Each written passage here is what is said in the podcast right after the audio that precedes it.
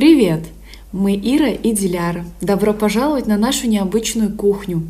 А необычная она, потому что здесь мы готовим истории и делимся своим опытом жизни в эмиграции. Присоединяйтесь к нашей уютной компании и поехали! Привет, Ира. Привет, Георгий. Привет самой себе. Привет, как у вас дела? Расскажите, пожалуйста, как вы себя сегодня ощущаете? Готовы ли вы э, побеседовать сегодня на интересные темы? Я плохо себя сегодня ощущаю, если меня хотел спросить. У меня ковид, поэтому я сижу дома. Я уже, я уже давно не слышала слова ковид, поэтому для меня я сейчас думаю ковид, что? Да-да, поэтому я вот хочу об этом сказать, что он все еще существует, граждане, поэтому, пожалуйста, берегите себя, осторожнее, соблюдайте меры.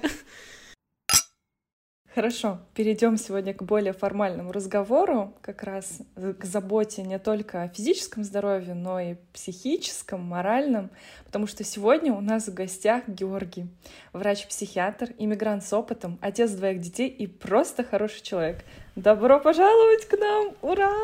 Ура! Спасибо большое, я рад. Расскажи, пожалуйста, э, как ты э, вообще себя сейчас ощущаешь на нашей площадке? Был ли у тебя предыдущий опыт записи подкаста? Э, есть ли у тебя какие-то надежды, возможно, есть какие-то пожелания? Начну с пожеланиями. Э, надеюсь, э, э, мы сделаем что-то хорошее для наших слушателей, потому что поэтому я здесь. Я, мне так кажется, что каждое слово должно быть как некое лекарство для слушателей наших. Поэтому я максимально постараюсь быть всем полезен. А э, что касается опыта, ну, в таком формате никогда не было. Но мне там записывала какие-то видео.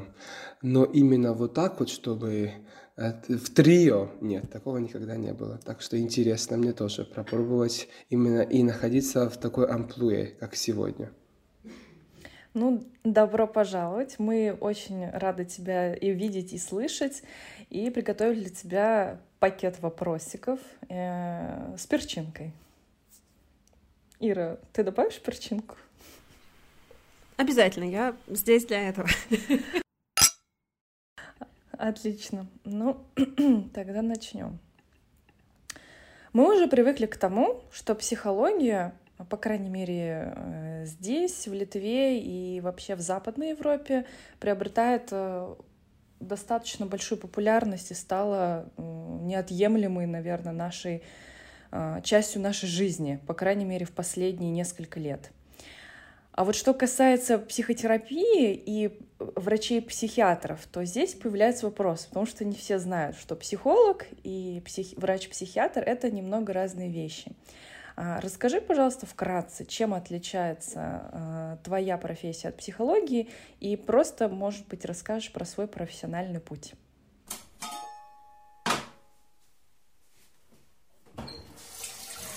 Чем занимается психиатр? Психиатр специалист в области психиатрии и работающий, вот э, хочу ограничить, что именно с тяжелыми патологиями психики.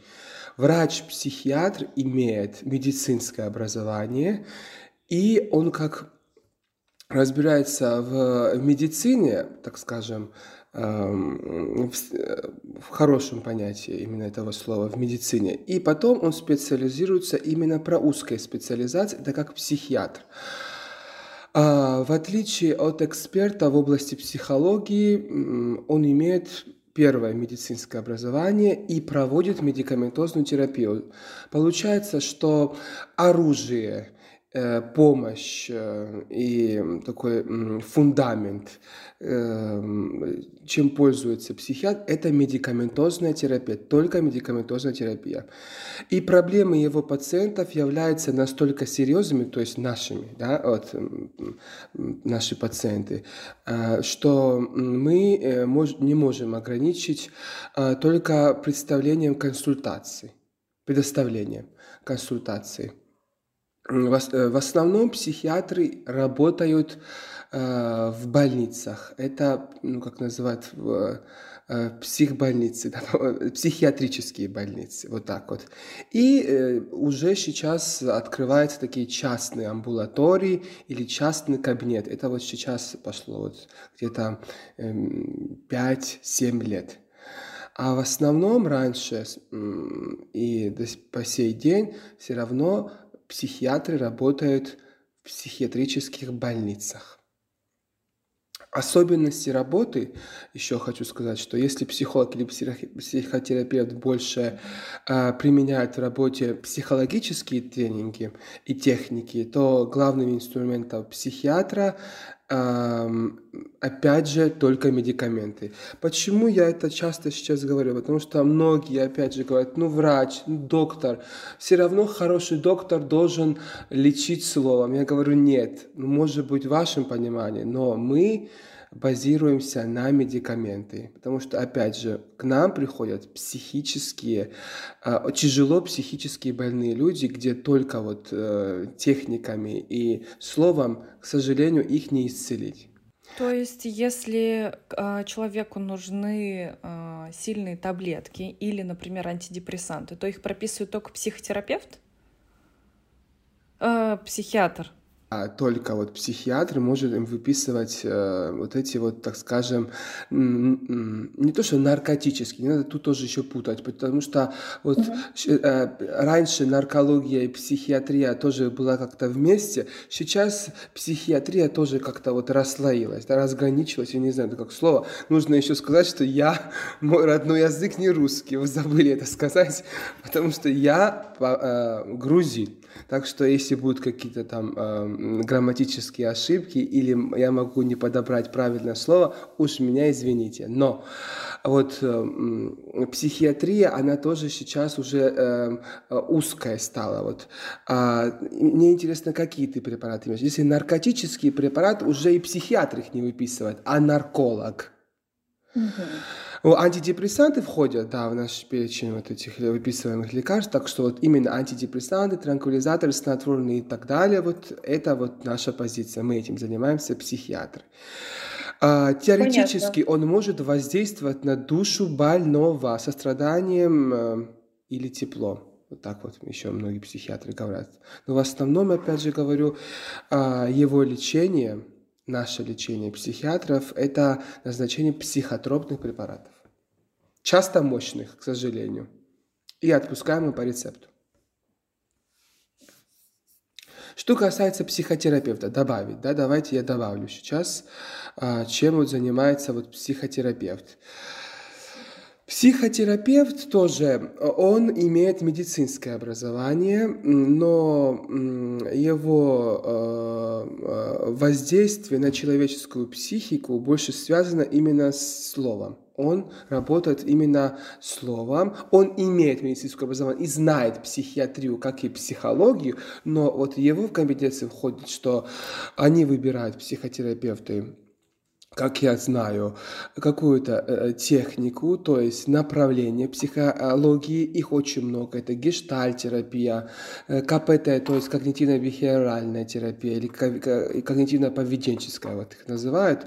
Больше вот они, вот их навыки базируются на вот этих. Я тоже вот знаю эту дисциплину КПТ.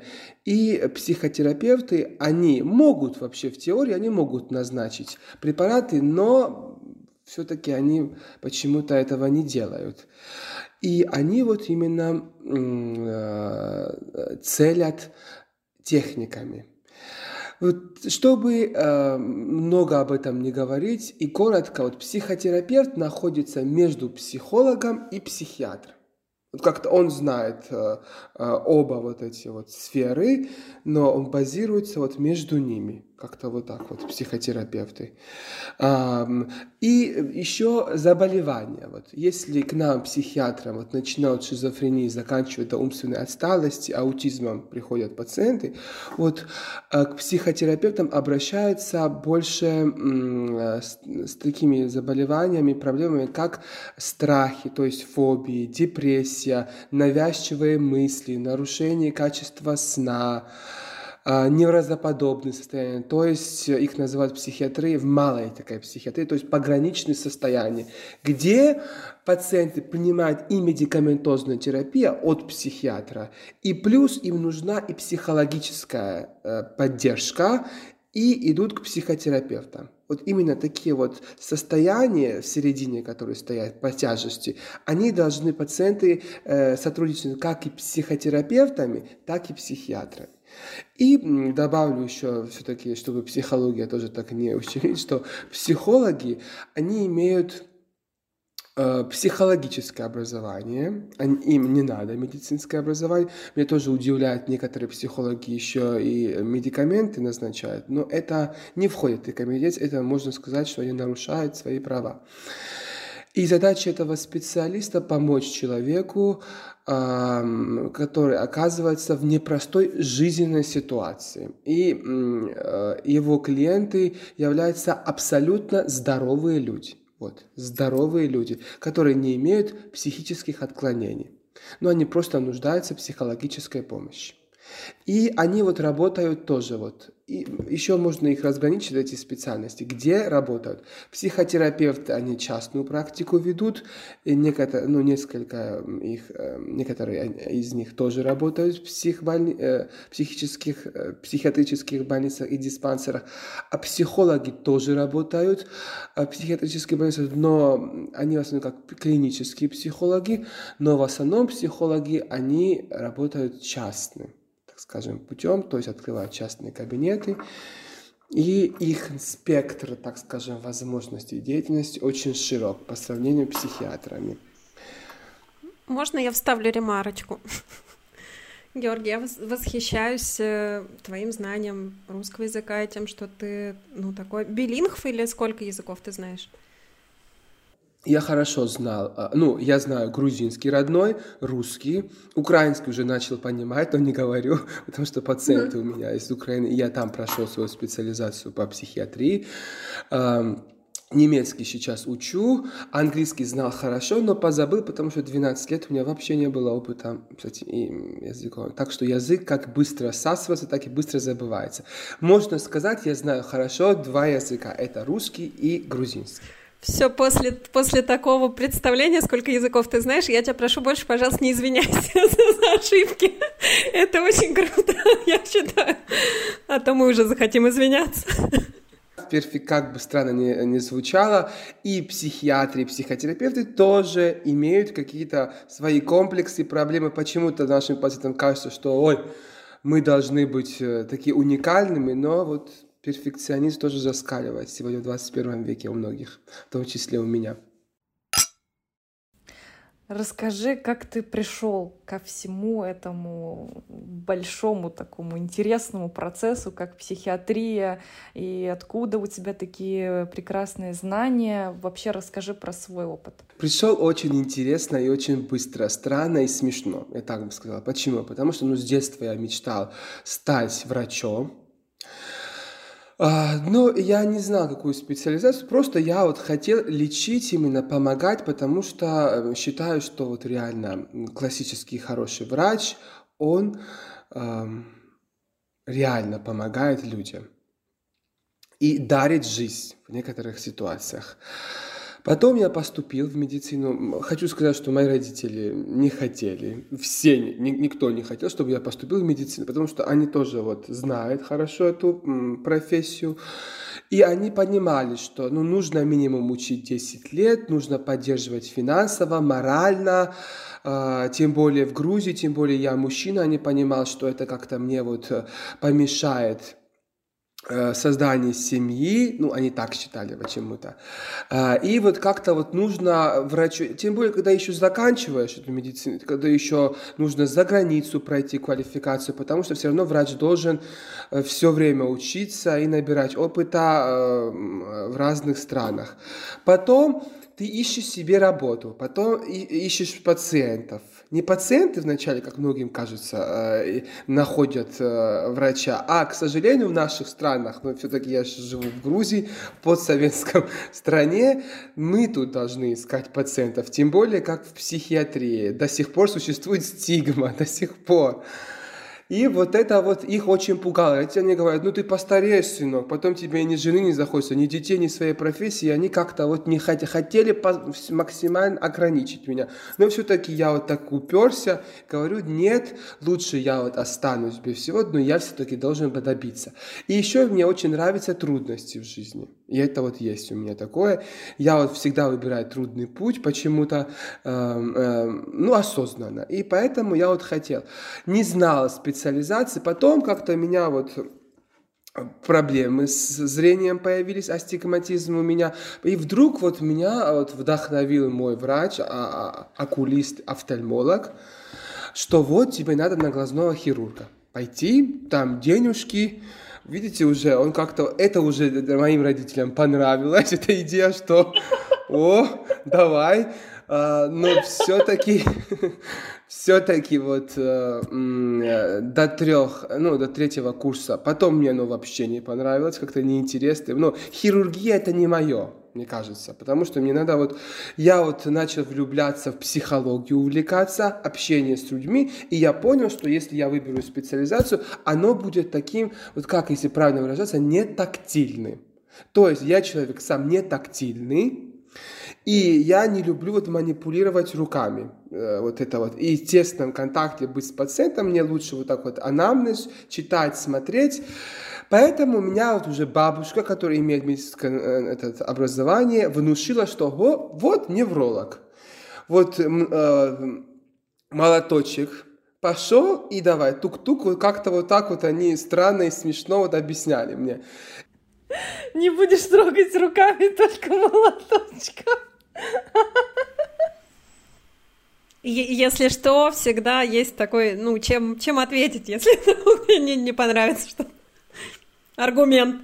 Оденешь ты такой чистюлька и вот этот молоточек в руках и давай. Нравится пациент? Не, не постучишь. Понравится? Постучишь. И еще она сказала, что сейчас настолько вот сложное время. Она говорит, почему вот в трудности ты тем более любишь лазить, да? Невр, невр, к неврологу в основном обращаются такие пациенты, которые типа с неврозами, это я цитирую ее слова, с депрессиями, психическими заболеваниями. Вот ты им, ну, назначишь, поможешь, поможешь поможешь, не поможешь, ну что они тебе скажут? У них свои проблемы. Получается, что бабушка ошибочно трактовала, так скажем, сферу, ну, как сейчас сказать, психиатрии, но она считала, что этим занимается невролог. Я вам больше хочу сказать, реально до сих пор в Грузии именно сначала мои пациенты, ну, в нашей сфере, в психиатрии, они обращаются к неврологу то есть невропатологу, как они тоже еще, но пациенты не могут различить, это одно и то же.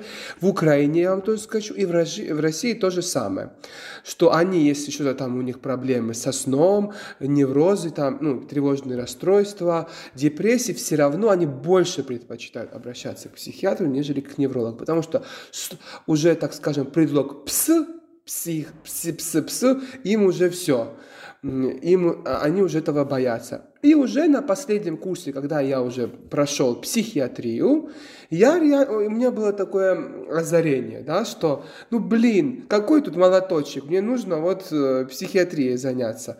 Но потом вторая проблемка. Случилось то, что я немного запугался пациентами.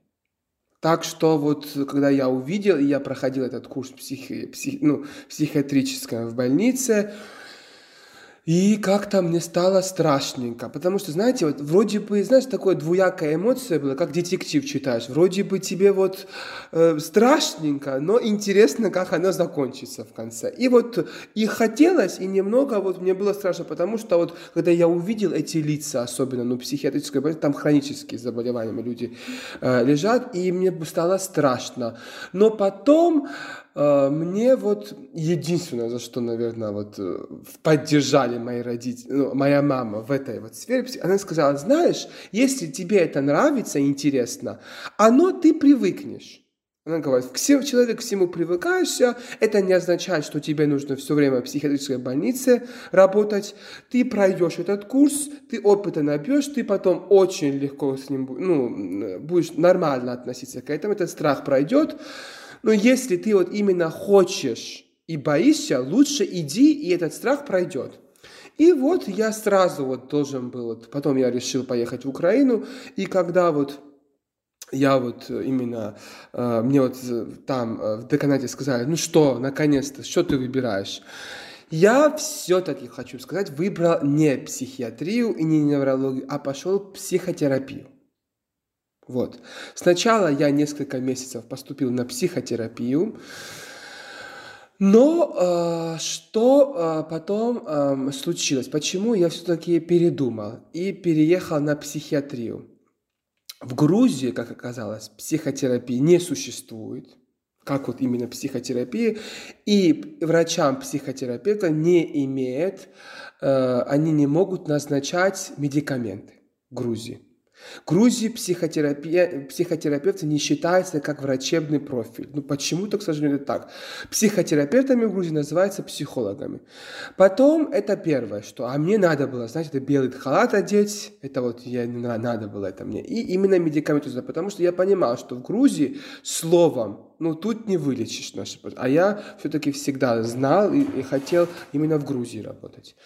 И потом я вот на психотерапии вот был там, несколько, я уже понял, что в Украине психотерапия тоже не, ну, не, не сильно развита эти гипнозы, эти какие-то ау аудиотренинги, рефлексотерапия, ароматерапия, и я реально подумал, два года этим одно и то же бла-бла-бла заниматься, мне жало стало денег, терять время, и я переехал в психиатрию, так скажем, переехал именно. Там мне тоже предупредила моя бабушка, ты понимаешь, что тут будет трудно. Во-первых, э, после нее, наверное, я стал извиняться за мой русский, потому что она сказала, тебе, ну, как-то, тебе будет трудно тут. Ты вроде бы там говоришь, но, психи, но все равно психиатрические, ну, так скажем, термины, да, там э, и пациенты, и вот вся литература, потянешь ли, может быть, все-таки ты и она, вот знаете, наверное, подумала, видимо, что у нее такие глаза немного напуганные были. И, может быть, ты такой интеллигентный, такой спокойный. Может быть, все-таки ты останешься в психотерапии. Но я уперся и сказал, ну, знаете, я там, может быть, и останусь, но куда мне? В Грузии-то не признают, а я что буду там? Из-за вот этого спокойствия и, и э, из-за вас. Так что лучше давайте зачисляйте. Ну, зачислили так. Был, помню, месяц я вот трусился, ну как-то вот сложно было, потому что почему? Боишься, кто-то там долбанет сзади. Они же неконтролируемые, наши пациенты. Тем более в Украине, где никакого надзорщика там этого нету. Помню, было плохо, но потом все, как мама сказала, автоматом прошло. Все, ты человек, я вам хочу сказать, любой, любой деятельности к всему привыкать, потому что у нас тоже есть какие-то зверские там инстинкты, и мы все к всему привыкаем. Это правда, что человек к всему привыкает, если захотеть. И захотел, вот я оказался в психиатрии, мне очень увлекло, понравилось, и реально уже понял. Уже я сам научился разграничивать, какая разница между психологией, психотерапией и психиатрией. Я скажу только одно слово. Вау. Не надо ничего тут вау. Я знаю многих людей, э, которые... Да. Какие вау? Что тут такого было?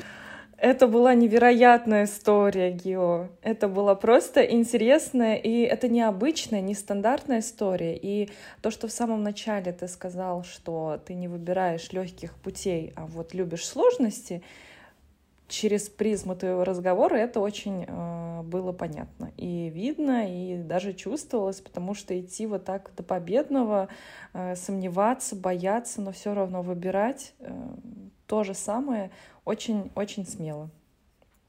Спасибо большое. Я всем, э, вот, э, кто прислушивается или вот кто хочет как-то вот прожить эту жизнь, ну, это моя концепция такая, мне кажется, она оправдана, что вот нас учат все время, и наше, наше сознание всегда почему-то выбирает легкие пути.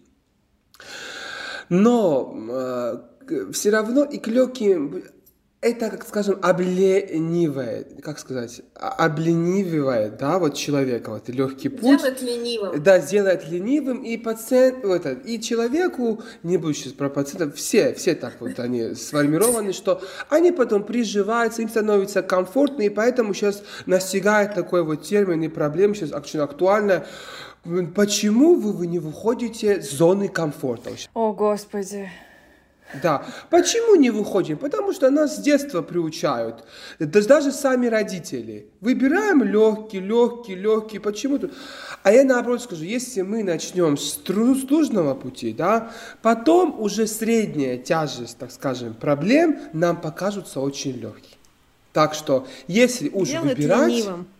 Лучше выбирать сложные пути. Потому что быстро набиваем опыт, быстро так-то тренируемся, дух, воля, сердце, физика, когниция, все мы тренируем, и тогда уже очень легко и быстро можно адаптироваться. Я сейчас не хочу казаться каким-то гуру в этом, нет. Я, у меня тоже есть какие-то свои слабости, но вот что касается моей работы и каких-то там хобби, увлечений, семьи, каких-то вот таких вот проблем, я все-таки предпочитаю сложный путь, нежели чем легкий. Говорят, там, где сложный путь, еще мало соперников и конкуренции. Меньше, по крайней мере. Поэтому тоже как вариант выбрать сложный путь и пройти и стать лучше, чем те люди, которые выбирают легкий путь, идут по нему долго. И, возможно, не совсем так легко, как они думали. Ну хорошо, пройдем к следующему вопросу. А, так. Угу, угу. А, Георгий, скажи, пожалуйста, ты несколько раз э, сказал, что ты учился в Украине. А, так, подождите, я сейчас переформулирую вопрос. Георгий, ты несколько раз упомянул, что ты учился в Украине. Скажи, пожалуйста, переезд для учебы — это тоже переезд, это миграция. Были ли у тебя какие-то сложности? И насколько я знаю, что это уже не первый опыт в твоей жизни миграции. А, расскажи немного поподробнее про свои опыты переездов, про то, как ты адаптировался в Украине. Сейчас больше поговорим про миграцию назад в Грузию, почему ты вернулся, ну и как ты себя теперь ощущаешь частью грузинского общества после Украины, после Казахстана. Будет очень интересно послушать.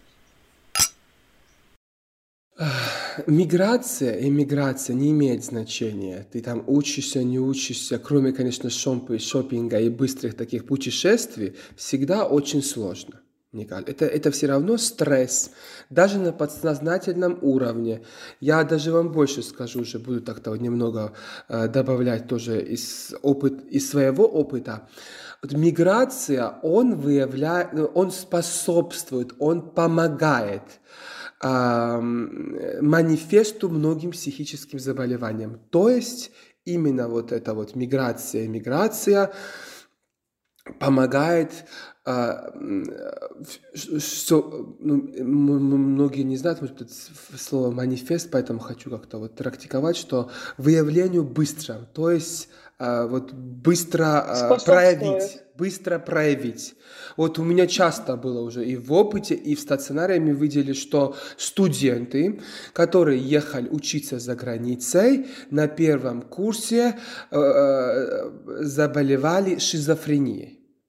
Именно такой стресс был, да, Э, что вот э, именно на первом курсе, позавчера у меня тоже была пациентка вон, из Украины, она в Австрии вот поехала учиться, и подруга уже замечала, что что-то что-то она уже вообще не своя, быстренько как-то э, эвакуировали ее доставили родителям в Украину с диагнозом шизофрения, потому что это стресс. Сейчас мне родители тоже сказали, что, э, ну, доктор, э, это могло бы не выявиться. Что касается шизофрении, не хочу опять туда-сюда бегать, быстренько скажу, это все эндогенный фактор, то есть ген присутствует. Но выявиться, не выявиться, это уже знают только все выше. Но опять же, именно стресс может спровоцировать. Триггер типа. Стресс – это триггер, чтобы выявить это заболевание. В эмиграции очень многие страдают в депрессии.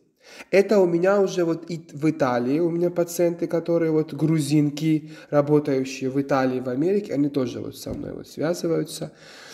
И у них вот у многих депрессия, но тревожное расстройство у, вообще почти 80%. Потому что, опять же, ребят, Сейчас я вам хочу сказать, молодые люди, вот молодые, да, студенты, им все равно легче. Они уже адаптированы, их в школе учат языку, их подготавливают многие.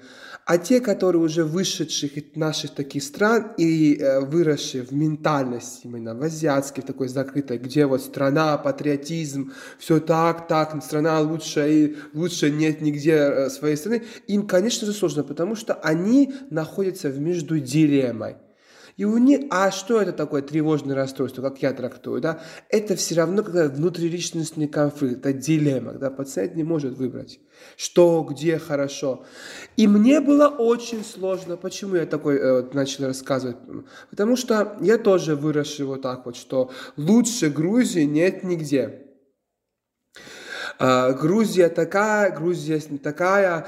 Конечно, Европа это хорошо. И Украина, я вам хочу больше сказать, что Украина все равно а, больше да простят меня грузины, но все равно украинский менталитет уже он ближе к Европе, чем грузинский. Грузинский он к Азии больше он больше к Азии. Даже я вам больше скажу, грузины сейчас, нынешнее поколение, я так называю, они потерялись где-то вот между Евразией и Азией. Да, мы стоим сейчас вот на уровне Евразии, и реально вот наша сейчас э, ментальность, она стоит так. Смотрю сейчас на нынешнюю молодежи, да, они тоже сильно сейчас пытаются европеизировать, но я все-таки не могу сказать, что я сильно такой молодой, ну, потому что, нет, смотрите, как сильно молодой. Все равно на меня а, повлиял. Э, на меня повлиял очень, повлияли родители. Потому, а они вот чисто у меня азиаты, так скажем, и чисто такие консервативные взгляды. А уже мои дети, наверное, они будут ближе к Европе, это сто процентов. Мне было, я отвечу вот так вот, да, мне было очень сложно адаптироваться, в Украине, потому что у меня были ментальные проблемы, так скажем, вот ментальные. Тем более надо уточнить, что у меня жена украинка, язык я знаю, Uh, у меня uh, была там родня, ну, я к тестю и к, к этому, теще ехал, а, была квартира, была работа, была учеба. Ну, я, у меня все было на блюдечке, вот реально. Мне и так стыдно иногда было жаловаться, вот честно. И моя жена тоже с удивлением на меня смотрела, когда она такой мой недовольный а, взгляд видела. И мне тоже еще было стыдно то, что, наверное, я, вот, э, от меня отражается неблагодарность. Но это не то, что неблагодарность, это просто было такой вот ментальный у меня были бои, так скажем, потому что сложно было. Как-то я, видимо, ожидал как-то что-то одно. Знаете, когда ты ожидаешь, и когда вот тебя э, другое вот э, туда вот э, э, встречает, да, тогда тебе сложно. И очень еще слишком, слишком портит все, когда тебя кто-то э, транслирует неправильную информацию. Почему в Грузии вот украинцы такие? Я не, не хочу сейчас сказать, что плохие. Нет, просто, просто украины такие, украинцы такие. Тоже они похожи очень с грузинами, ментальность похожа, э, песни, какие-то культура. Ну, когда я типа оказался там, да ни хрена, извините за выражение, ничего не похоже. Каждая страна, она отличается. А, но еще хочу сказать, тоже Украина, она огромная страна. Я был в Харькове, она немного там про, про рус, там очень многие русские живут. И я так скажу, что Украина, вот Харьков более такая русская русский город, там русский... А когда я побывал в Западе, потому что вот мой тесть из Запада, Западной Украины, это ближе к, уже к Польше, да, там Тернополя, вот там вот реально вот чисто украинский дух, очень большое отличие между вот Харьковом... А в чем это проявляется? По яз... Даже язык. Там могут и знать русский язык, но они со мной не общались на русском языке. Даже вот Софийна, бабушка, ну, которая проживает в Западной Украине, она вот говорила со мной на украинском языке, и я вот э, с ней на русском языке. Они плохо знают вот реально русский язык. Не то, что они... Многие, может быть, специально не говорят, но они плохо знают. Это раз. Э, потом гостеприимство.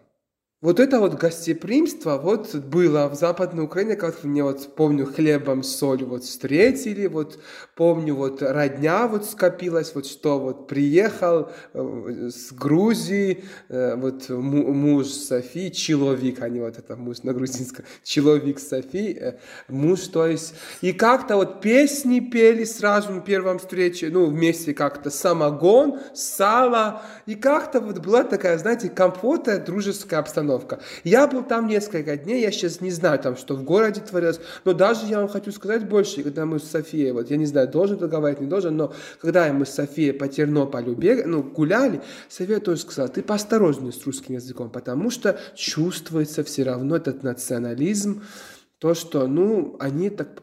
И религия, многие об этом не знают, что именно Украин, э, Украина делится, вот есть чисто православная часть, то есть вот это вот уже, которая вот Харькова тоже, а вот в Западе это греко-католицизм он отличается между православием и католицизмом, у него так, такое вот это вот. И обряды там свои, манера разговора есть. Я был очень э, несколько дней, но я ощутил разницу. Я сам как человек-любитель это, знаете, вот гене, ну, генеалогии, традиции, мне нравится это все, увлекаюсь этим. И я вот ощутил, что Украина реально отличается очень сильно.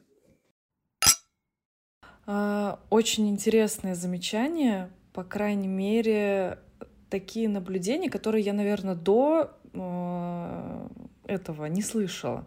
Но сейчас вспоминаю такие моменты в Казахстане тоже, когда э, человек может просто не, поним, не, не мочь ответить себе на русском. Есть те, которые понимают, но в силу того, что они там а, большую часть времени общаются на казахском или учились в казахской школе, они просто не могут им не хватит э, словарного запаса тебе ответить на русском языке. Поэтому это даже не сколько бывает э, национализм, сколько просто невозможность человека, да, ответить. Конечно, мы всегда должны понимать, что доля там, национализма, она всегда присутствует, это глупо даже отрицать такие вещи, но такие наблюдения тоже имеют место быть и очень интересно. Спасибо. Так, следующий вопрос. О, следующий вопрос, Ира, тебе надо задать, потому что он как раз в контексте вот национализма и как раз э, э, э, русских русских и русско, русскоязычных еще, потому вот именно про русскоязычных скажи в Грузии. А, я просто, да, я, я все время отвечаю за всякие неудобные вопросы. Поэтому... Хочешь, я задам? Не-не, все хорошо, я только за. Вот.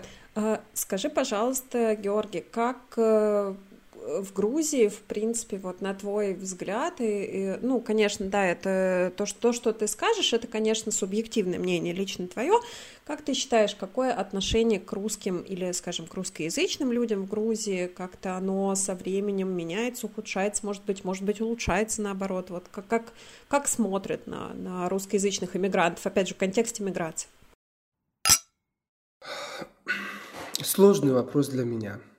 Почему? Потому что э, все индивидуально, правда. Кто как попадется, наверное. Но буду максимально честен. Э, э, все делится по категориям, вот так вот скажем. Давайте, э, вот э, молодые, вот совсем уже школьники и э, люди до 18 лет, они их уже вот так вот настраивают, что они относятся к русским более так враждебно. Потому что вы же понимаете, не, не от истории зависит, да, а как историю преподносят. Я сейчас не защищаю э, русских и своих, но просто опять же, молодые они, детки, они э, впервые узнали на своем примере, что означает война. Они это ощутили, и в 2008 году, если вы знаете, ну, была серьезная война в Грузии между Россией, и я даже больше скажу, вот нас очень мало. У нас вот сказать, ну, максимум грузинов, грузинов в Грузии это 4 миллиона. Да, там официально 5,5 там, миллиона, но я опять же хочу сказать, очень многие сейчас иностранцы имеют грузин, грузинское гражданство, и я не, не считаю их грузинами, я сейчас говорю чисто про грузинов. Очень многие... Как этнос. Да, как этнос. Очень, э, погибло много э, солдат. Э, для такой маленькое количества населения, как наше, даже, так скажем, даже пару, если было бы сказать, пару э, погибших солдат, которые оставили детей, в такой маленькой стране это ощутимо. А тут еще ну, тысячами наши умирали, и многие-многие дети остались без отца. Опять же говорю, страна малюсенькая, и страна, она очень такая близкая, но эмоциональная, все друг другу знают, и все знают, что вот в этой семье, ну, русский убил твоего отца. Это, и я тоже, нужно же тоже понимать, очень сложно сейчас объяснить маленькому ребенку, что политика, то, то, то, то, у них уже агрессия. При, плюс сейчас добавилось это с Украиной, ну, тут я не знаю сейчас, как в Европе, ну, как Грузия вот помогает украин, украинцам. У всех флаги, все макияжи носят с этими украинскими тени даже, вот, начиная с этого.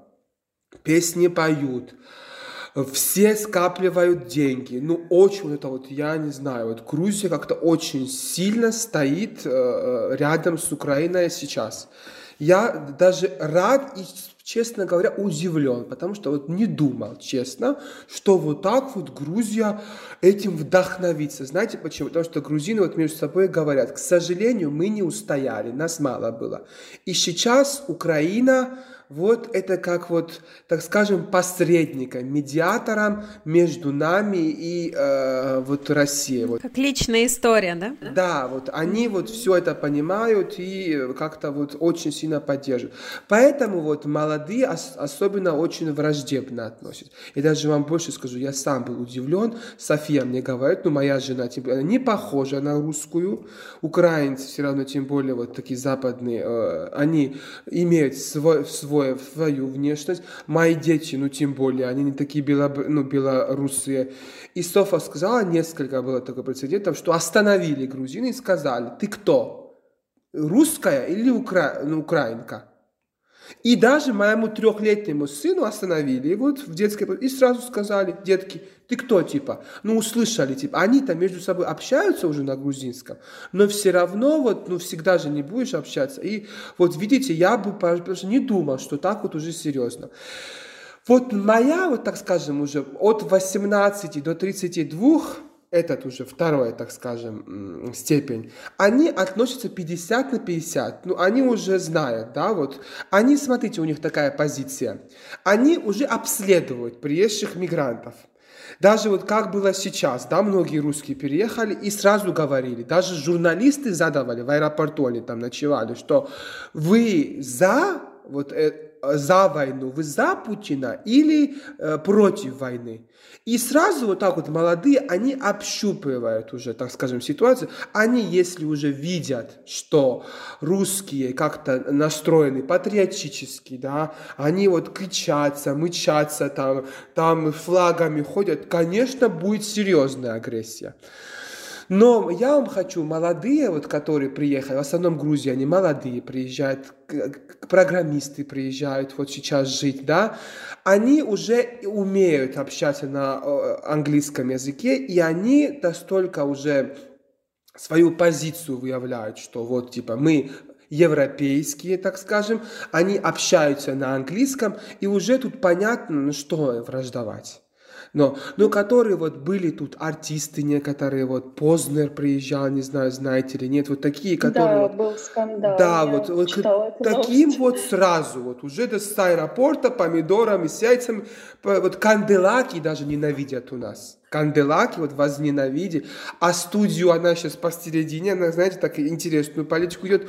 Но вот эти вот, которые известные, типа, или где-нибудь там пикнули что-то про российскую, тут, конечно, у них нету. А вот старички, так скажем, пенсионеры, которые знают постсоветскую, вот это, ну, жили в СССР, они, не могу сказать, что все, но все равно они доброжелательно относятся к русским, потому что они понимают, что война это грязное дело, политика это грязное дело, и нельзя ассоциировать, нужно разграничивать политику и людей. Значит, смотрите, я почему привел вот такой пример, да? Получается, чем больше опыта, то есть возраста, тем люди более либеральны или толерантны, что ли. Вот так вот. Или более понимающие, Да. чего не хватает.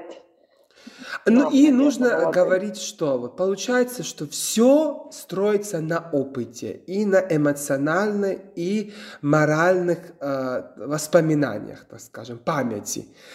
Совет, ну, пенсионеры, которые вместе воевали перед э, э, Германией, когда единая была страна, для них русский, украинец, ну, казах, татар, это была одна семья, и они помнят и хорошего, поэтому они не могут всех в один котел. Наша категория, ну, так скажем, 18 и 32, они вроде бы и наслушались наполовину этих э, родителей, которые хорошее говорили, но и увидели войну, и у них такое, скажем, такая дилемма, да, внутренняя. Поэтому они вот так вот и выборочно э, к- относятся к э, этим приезжим. А вот молодая категория, ну уже до 18 лет, они более вот так вот, ну, враждебно. Может быть, это не выявляться, все равно Грузия, мы не должны забывать, что это э, гостеприимная страна, и сразу вот так топорами, и у нас тут очень низкий криминаль, криминал. Ну, Диляра была у нас, и, по-моему, она знает, что она ночами тут гуляла, и ничего такого не было страшного.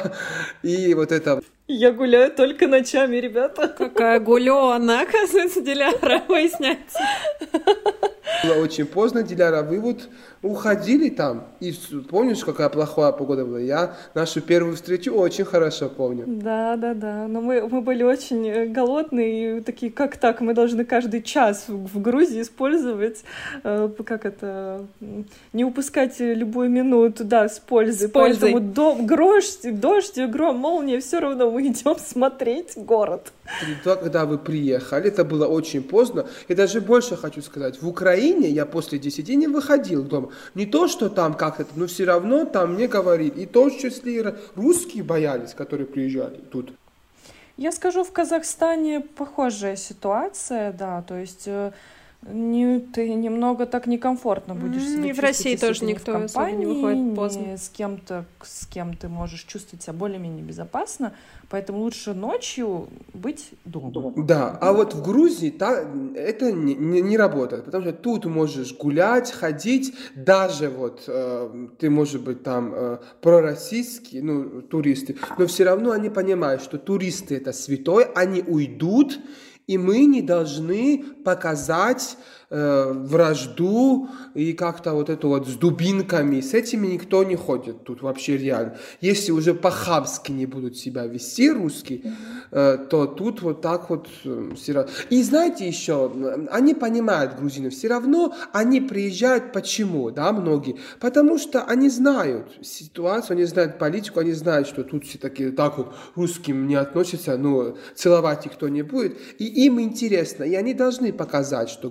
грузины не такие вот хищники, как в 2008 году в России. Вот про нас говорили, что вот с дубинками, вот как сейчас в Украине тоже, да, что вот типа Грузия убивает своих, запрещает русских, убивать именно русских, э, там нет, такого в Грузии нет. Поэтому меньше слушаем телевизора и больше набираем опыта путешествиями.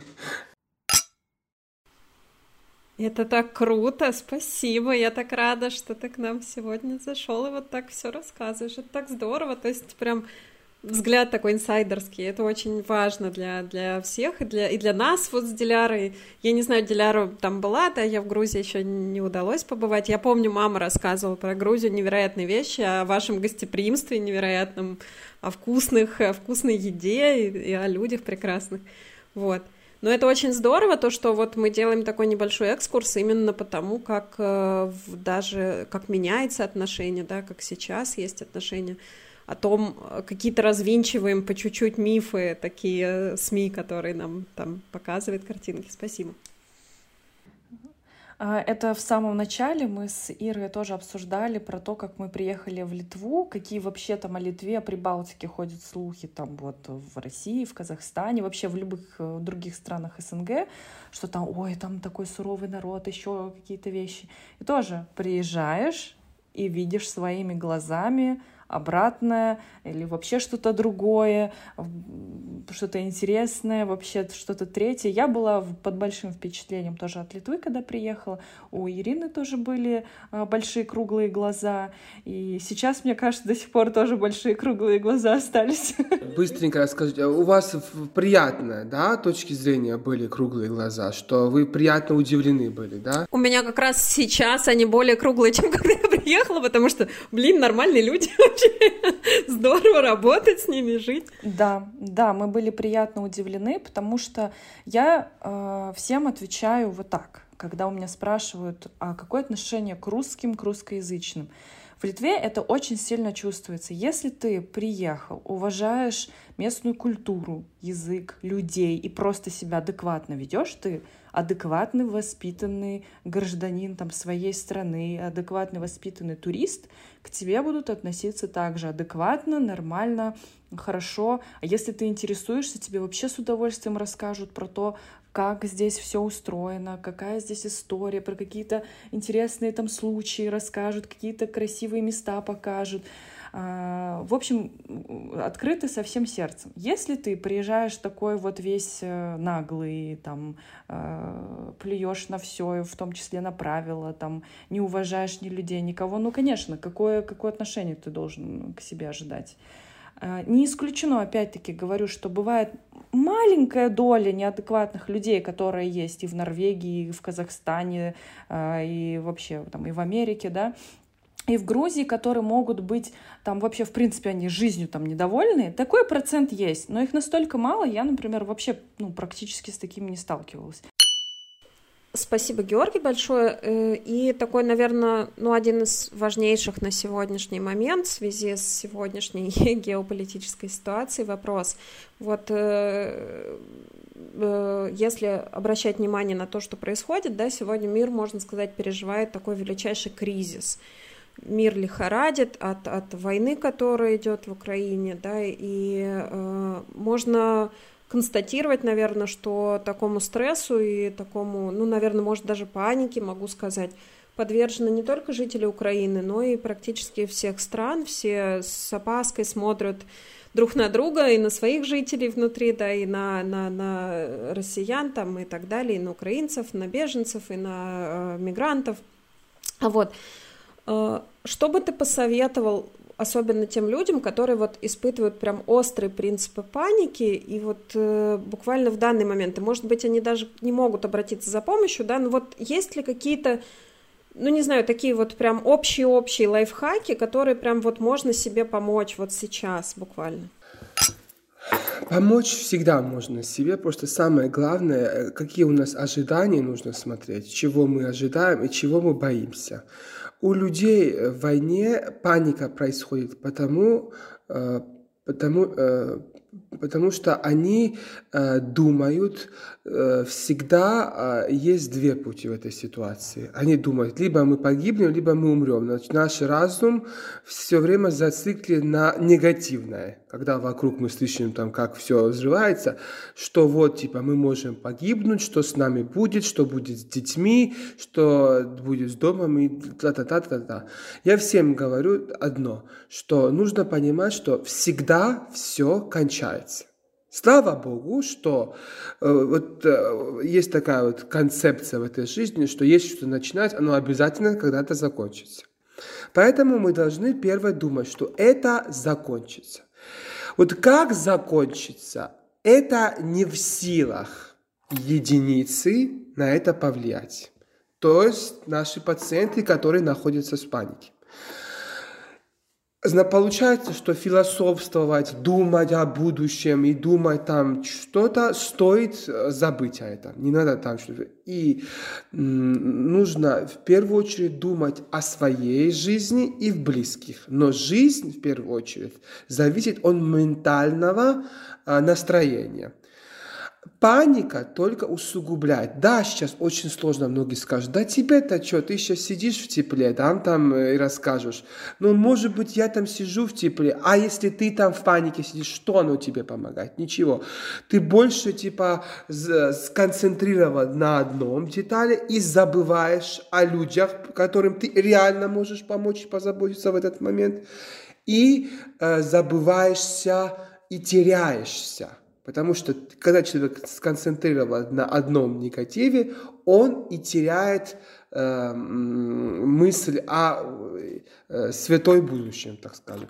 Поэтому таким людям я в первую очередь советую разграничить, ограничить себя от информации, от информационного потока в эти все телеграммы, даже элементарно, я вот уже вот так вот действую вот неделю, ну, честное слово, ну, вот там трупы валяются, там головами футбол, ну, головами, то русские играют, то украинцы еще, беспощадный бой, кровопролитие, ну, тут, конечно, паника будет, если ты элементарно здоровый человек, поэтому нужно себя разграничить, это первое, не надо обращать внимание.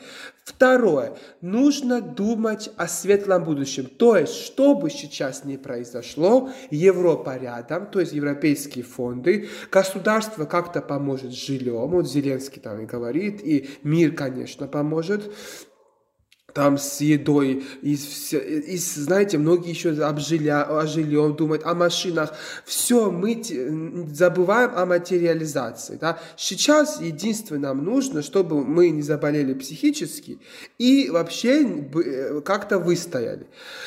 Те, кто может выбраться, я всем говорю, оставляйте эти дома, уезжайте в Европу. Европа сейчас открыта для всех, даже Америка, Канада открыла. Сейчас и транспорт бесплатный, и волонтеры прекрасно работают. Я сам вот знаю, потому что пациенты у меня совсем, они там реально э, очень помогают. Поэтому чем типа ждать такой позиции, да, иметь, что вот страуса или как-то там, вот ничего не вижу, ничего не слышу, сейчас быстро скончится, нет я, смотрите, тоже, я сейчас не хочу как-то пессимистически, но что-то я вот смотрю, анализирую. Война еще не кончается и не кончится э, в ближайшее время, потому что как мы анализируем, кончится не что по переговорам, по переговорам. Смотрю эти переговоры, читаю, Никакого консенсуса, вообще никакого. Просто то 1 апреля, то 3 будет, то 6, то 10. Украина этот, ну, ни, ни шагу назад, ни Россия шагу назад. Это что нам уже говорит? Что бой будет беспощадный как и сегодняшнего. Так что лучше выходить. Те люди, которые оккупировали, ну, оккупировали русские, да, и, и которые находятся в полной блокаде, нужно, опять же говорить, мы думать только о себе, о близких, как прокормиться. Вот что-то вот так вот, как была вот ленинградская блокада, и все там думают только вот что пожрать, потому что именно э, еда это, э, так скажем, источник жизни. К сожалению, в войне это э, так, и всегда так, в войне тем более, что нужно как-то думать не о панике, а о еде каком-то.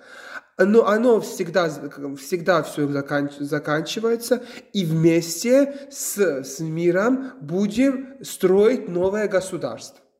Думаем о позитиве, что всегда что-то ломается, строится, э, портится, но э, и строится тоже. А если мы хотим э, стройку и будущее, но то психика в первую очередь должна быть э, в хорошем состоянии. Потому что если ваша паника в конечном итоге, э, так скажем, она будет все больше и больше набирать обороты, и после войны, даже если будет хороший финиш, да, вам еще потребуется время и деньги, и ресурсы на реабилитацию. А лучше деньги на лекарства и на психиатров не тратить. И так что обрываем все вот этот негативный поток. Да, бомбежки, да, то, но думаем только вот о э, времени, которое вот э, 2, 3, 4, и о завтрашнем дне. Как прокормиться, и все, а, а там что-то там будет. Поэтому войны были всегда, жертвы были всегда, к сожалению, но э, получается, не то, что сильный э, выживает, а кому как повезло. Вот и все. Дай Бог, чтобы повезло многим. Вот и все. Больше ничего не могу сказать. Больше психологи, наверное, э, помогут э, в этом, чем я. Я я-то сейчас веду волонтерский образ жизни и всем помогаю бесплатно, ну, психиатрически, психически поддерживаю, но именно при травматологии и при кризисных ситуациях тут психологов а нужно обязательно пригласить в эфир. Они больше грамотные вопросы, наверное, а, ответы и поддержку дадут. Мне понравилось твое, твое выражение. Я веду э, волонтерский образ жизни. мы, мы сейчас все ведем волонтерский образ жизни, потому что, ну, да, действительно. Мне кажется, так даже легче как-то вот э, по, по, ну, как-то принять, что ли, вот эту всю ситуацию, когда ты думаешь, что, окей, я полезный, я делаю что-то, я делаю, что могу, вот так. Наверное. Хоть что-то, что от меня зависит до такой степени, что это хоть это от меня зависит. И хочу еще добавить, просить о помощи. Люди разучились, не умеют многие. Вот смотрите, люди, которые там в блокаде ну, сидят или то, э, нужно говорить. Первое, что я говорю, это лекарство, это говорите. Да, вам плохо, да, вам хуже, вы в панике. Нужно это говорить или просто переносить на бумагу. Не забудем дневник Анны Франка, по- по-моему, правильно говорить. Вот это же тоже метод психотерапии, да. Очень многие произведения и шедевры искусства были написаны второй, ну, при, ну, особенно при второй, половине, э, второй мировой войне. Многих, почему? Именно, что муза приходит, когда человек находится в кризисе, он пишет, он сосредоточен, так что если вы не можете как-то себе помочь, да, то тогда пишите на бумаге, говорите, потому что просите о помощи. Может быть, ваш сосед чем-то может вам как-то вам словом сказать, помочь, нужно говорить, говорить или писать и не закрываться в себе, аутизироваться и, э, ой, забыть или как-то многие, возьми в себя руки, вот что многие сейчас говорят, дают типа такие советы. Это хуже всего, не надо забыться или возьми себя руки. Нет, это не работает. Наоборот, говори, кричи, ори, пиши, танцуй, пой, что-то делай, но только не молчи при панике. Вот такие вот. Смотрите, девочки, если есть какие-то еще вопросы, пожалуйста, задавайте, потому что мне так понравилось сейчас с вами тут. Э, э, э, так, так что давайте, задавайте, не стесняйтесь. Классно, мы так хорошо поговорили, я в таком шоке, в восторге. Да, я согласна, я не знаю, я сегодня себя почувствовала и на сеансе психотерапии, и не знаю, там какой-то курс, курс молодого бойца немножко получила, и, и не знаю, что, как, как себя успокоить в этой ситуации. То есть разные-разные, Георгий нам там дал э, полезные, интересные советы, и я думаю, что действительно каждый для себя что-то найдет. И очень важная мысль о том, что берегите себя, ребята, берегите себя психологически. подняли очень много тем, которые, наверное, можно обсуждать бесконечно, и у каждого из нас такой, хоть и большой относительно, маленький тоже относительно опыт, и добавить что-то больше, мне кажется, уже, наверное, выйдем за рамки, но наша беседа все равно для меня она была очень, э, очень такой глубокой, я бы сказала. Взаимно, взаимно спасибо большое. Так что удачи всем, всем, всеми мира над, над головой.